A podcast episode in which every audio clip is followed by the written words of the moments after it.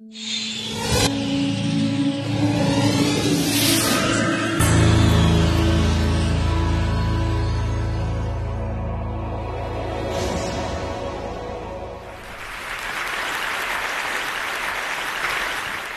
Uh, so, um, this chap here, he thinks he can tell you the future.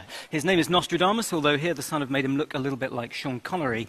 And like most of you, I suspect, I don't really believe that people can see into the future. I don't believe in precognition. And every now and then you hear that somebody has been able to predict something that happened in the future, and that's probably because it was a fluke. And we only hear about the flukes and about the freaks. We don't hear about all the times that people got stuff wrong. Now, we expect that to happen with silly stories about precognition. But the problem is, we have exactly the same problem in academia and in medicine. And in this environment, it costs lives. So, firstly, thinking just about precognition, as it turns out, just last year, a researcher called Daryl Bem conducted a piece of research where he found evidence of precognitive powers in undergraduate students. And this was published in a peer reviewed academic journal. And most of the people who read this just said, okay, well, fair enough, but I think that's a fluke, that's a freak. Because I know that if I did a study where I found no evidence that undergraduate students had precognitive powers, it probably wouldn't get published in a journal. And in fact, we know that that's true because several different groups of research scientists tried to replicate the findings of this precognition study, and when they submitted it to the exact same journal, the journal said, no, we're not interested in publishing replication, we're not interested in your negative data. So, this is already evidence of how, in the academic literature, we will see a biased sample of the true picture of all of the scientific studies that have been conducted. But it doesn't just happen in the dry academic field of psychology. It also happens in, for example, cancer research. So in March 2012, just one month ago, some researchers reported in the journal Nature how they had tried to replicate 53 different basic science studies looking at potential treatment targets in cancer. And out of those 53 studies, they were only able to successfully replicate six. 47 out of those 53 were unreplicable. And they say in their discussion that this is very likely because freaks get published.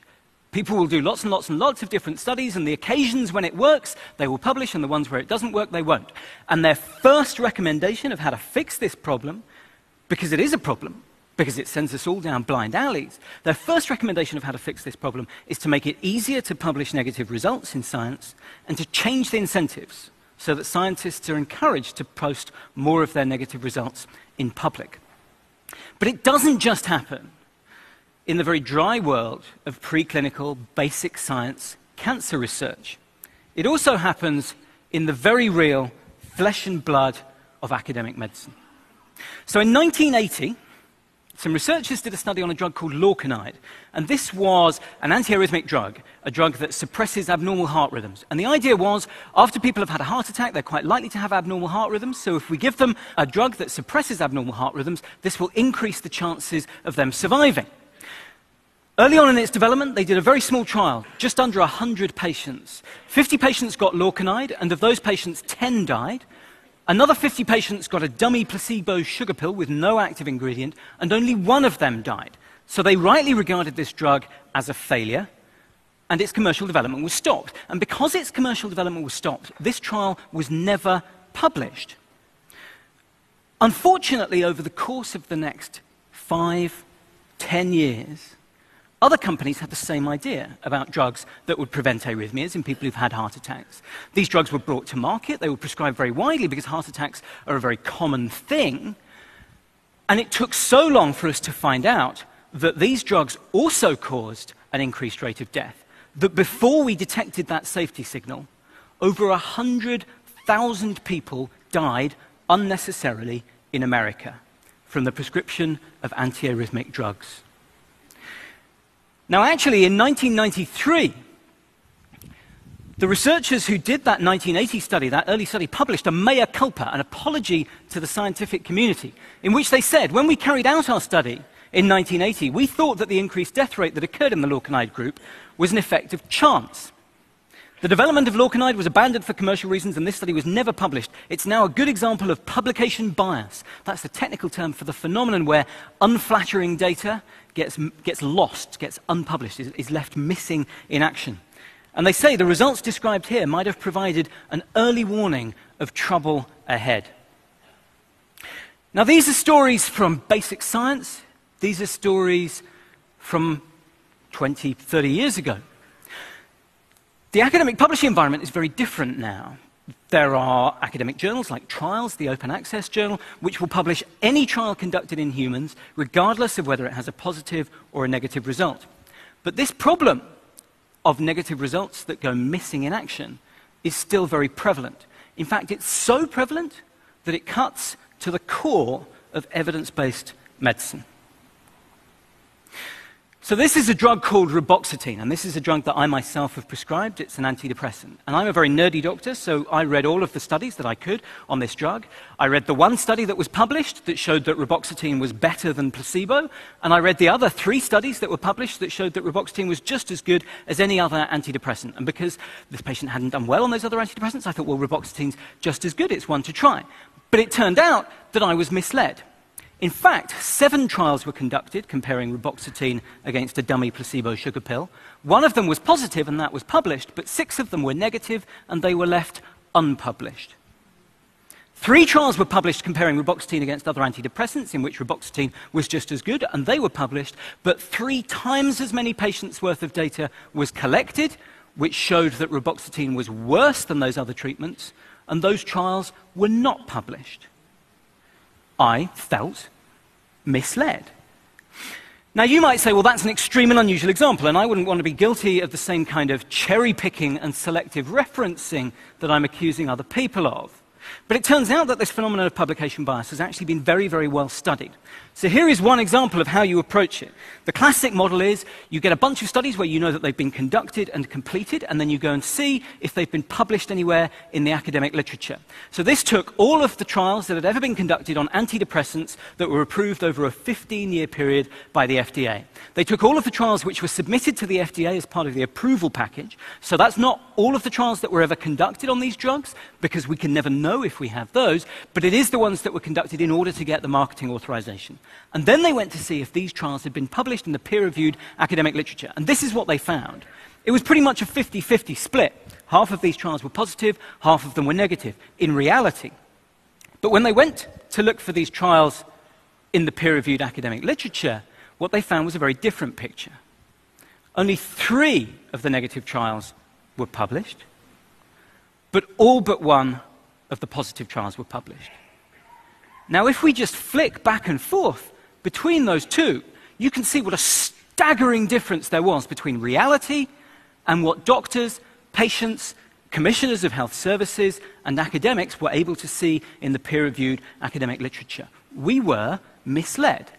And this is a systematic flaw in the core of medicine. In fact, there have been so many studies conducted on publication bias now over 100 that they've been collected in a systematic review published in 2010 that took every single study on publication bias that they could find. Publication bias affects every field of medicine.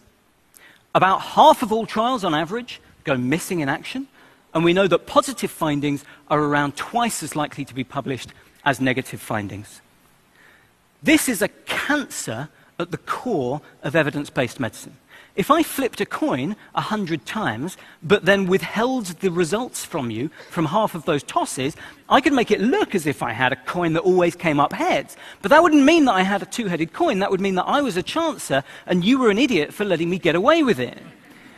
But this is exactly what we blindly tolerate in the whole of evidence based medicine. And to me, this is research misconduct.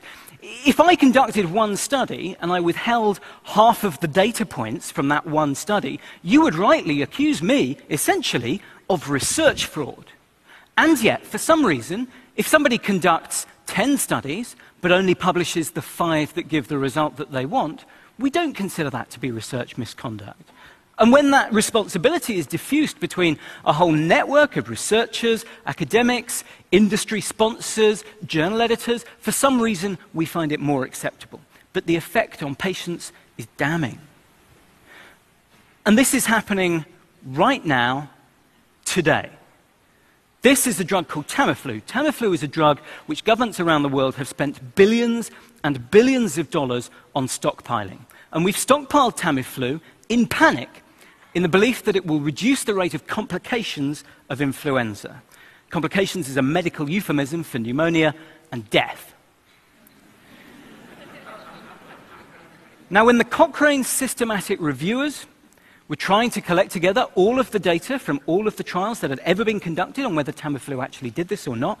They found that several of those trials were unpublished. The results were unavailable to them. And when they started obtaining the write ups of those trials through various different means, through Freedom of Information Act requests, through harassing various different organizations, what they found was inconsistent. And when they tried to get hold of the clinical study reports, the 10,000 page long documents that have the the, the best possible rendition of the information, they were told they weren't allowed to have them. And if you want to read the full correspondence and the excuses and the explanations given by the drug company, you can see that written up in this week's edition of PLOS Medicine. And the most staggering thing of all of this, to me, is that not only is this a problem, not only do we recognize that this is a problem, but we've had to suffer fake fixes. We've had people pretend that this is a problem that's been fixed. First of all, we had trials registers, and everybody said, oh, it's okay. We'll get everyone to register their trials. We'll, they'll post the protocol. They'll say what they're going to do before they do it, and then afterwards we'll be able to check and see if all the trials which have been conducted and completed have been published. But people didn't bother to use those registers, and so then the International Committee of Medical Journal Editors came along, and they said, oh, well, we will hold the line. We won't publish any journals. We won't publish any trials unless they've been registered before they began.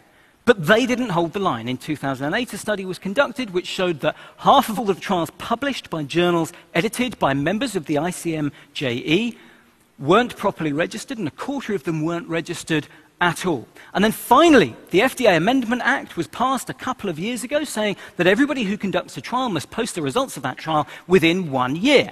And in the BMJ, in the first edition of January 2012, you can see a study which looks to see if people kept to that ruling. And it turns out that only one in five have done so. This is a disaster.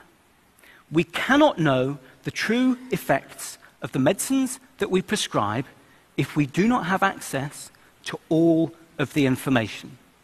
And this is not a difficult problem to fix.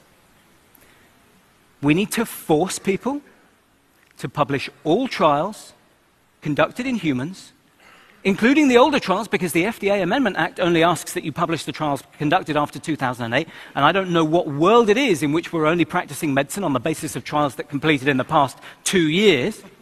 We need to publish all trials in humans, including the older trials, for all drugs in current use.